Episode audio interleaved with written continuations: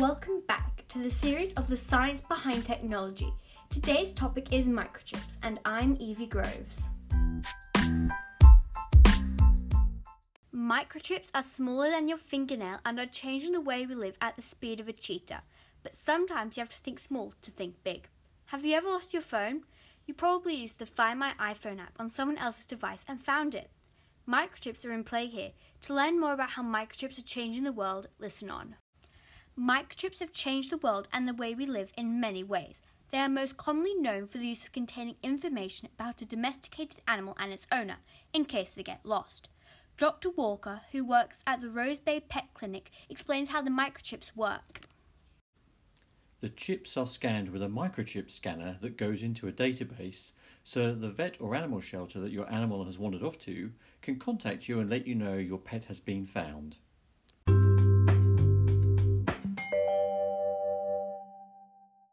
Microchipping is now effectively being used in the wildlife animal community, specifically in rhinos. Poachers are becoming more sophisticated in their approach to poaching rhinos. With the help of microchips, the World Wildlife Fund can track the whereabouts of every rhino horn in Kenya. To ensure the safety of other animals in Kenya, they have expanded to microchipping all of the animals. Microchips are also used in wild animals that have been rescued and released, and most commonly implanted into whales and sharks in the wild to find out more about the route of their migration. As well as microchipping expanding to wild animals, we also use microchips every day and we don't even realize it.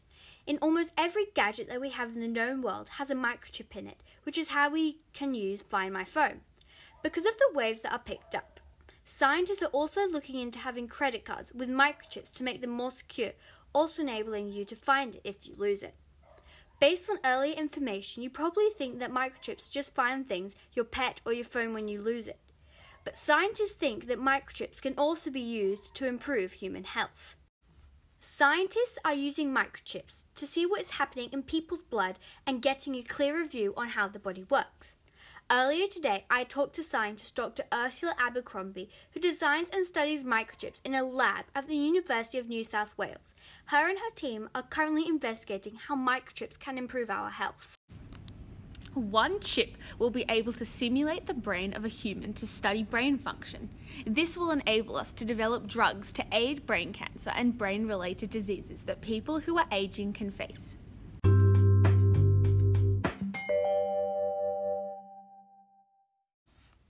Radio frequency identification, also known as RFID, does the same thing as a barcode or as a magnetic strip on the backsides of credit cards. Grocery stores are looking at having RFID tags on their products, which means that there will be no more long lines at checkout. The RFID tags communicate with an electronic reader in the same way a microchip is scanned. Similarly, a company called Zebra have made RFID microchips that are implanted into American football players' backs and is known as the US Football League's official on field player tracking device. Two penny sized sensors are implanted on the shoulder pads of the American football player's padding rather than in the flesh, like microchips. These radio chips use electromagnetic radio frequency and sends out 15 signals a second. These chips can determine how hard a player is working, how fast they are running. They are also Bluetooth enabled and can be paired with other health tracking devices.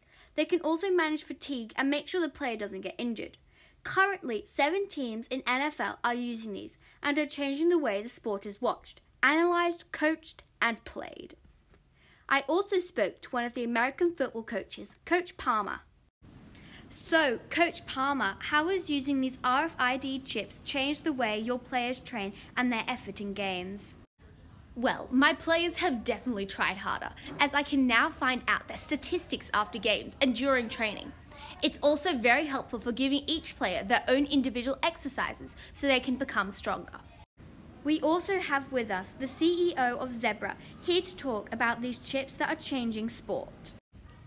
The aim of Zebra is to help coaches and commentators monitor players more closely to help avoid injuries. Thank you, Dr. Avery and Coach Palmer, for joining us today.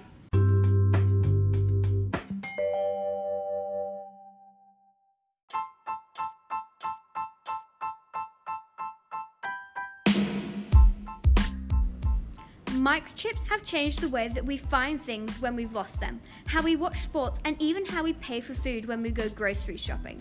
Microchips will soon enough be implanted into us so that if we are in a car accident, then the paramedics just scan and know all of our information.